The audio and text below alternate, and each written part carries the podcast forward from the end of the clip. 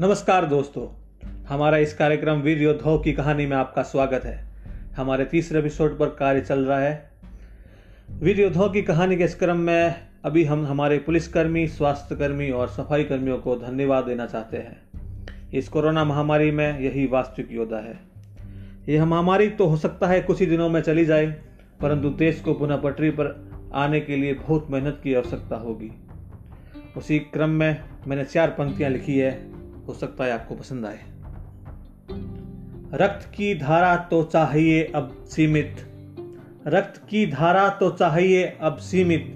पसीने की बूंदे दे दो असीमित। लहू तो दिया ही है देने वालों ने। न्यौछावर किया है अपना जीवन सेना वालों ने। क्या हम नहीं दे सकते मेहनत की चंद बूंदे? क्या हम नहीं दे सकते मेहनत की चंद बूंदे? कब तक पलते रहेंगे अपनी ही आँख मूंदे? बोझ बन के हमें के शर्म आती नहीं। क्या ये भारत हमारी माटी नहीं? चलो हम भी तो कुछ फ़र्ज़ निभाए, लहू न दे सके तो मेहनत के रंग दिखाए।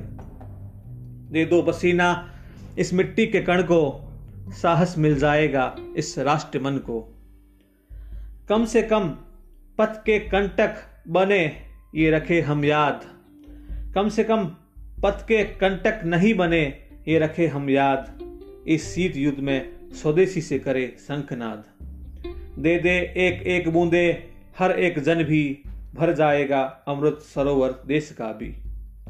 स्वर एक होगा, धर्म एक होगा, विचार एक होगा। स्वर एक होगा, धर्म एक होगा, विचार एक होगा। मेहनत के इस रंग में राष्ट्र एक होगा, राष्ट्र एक होगा।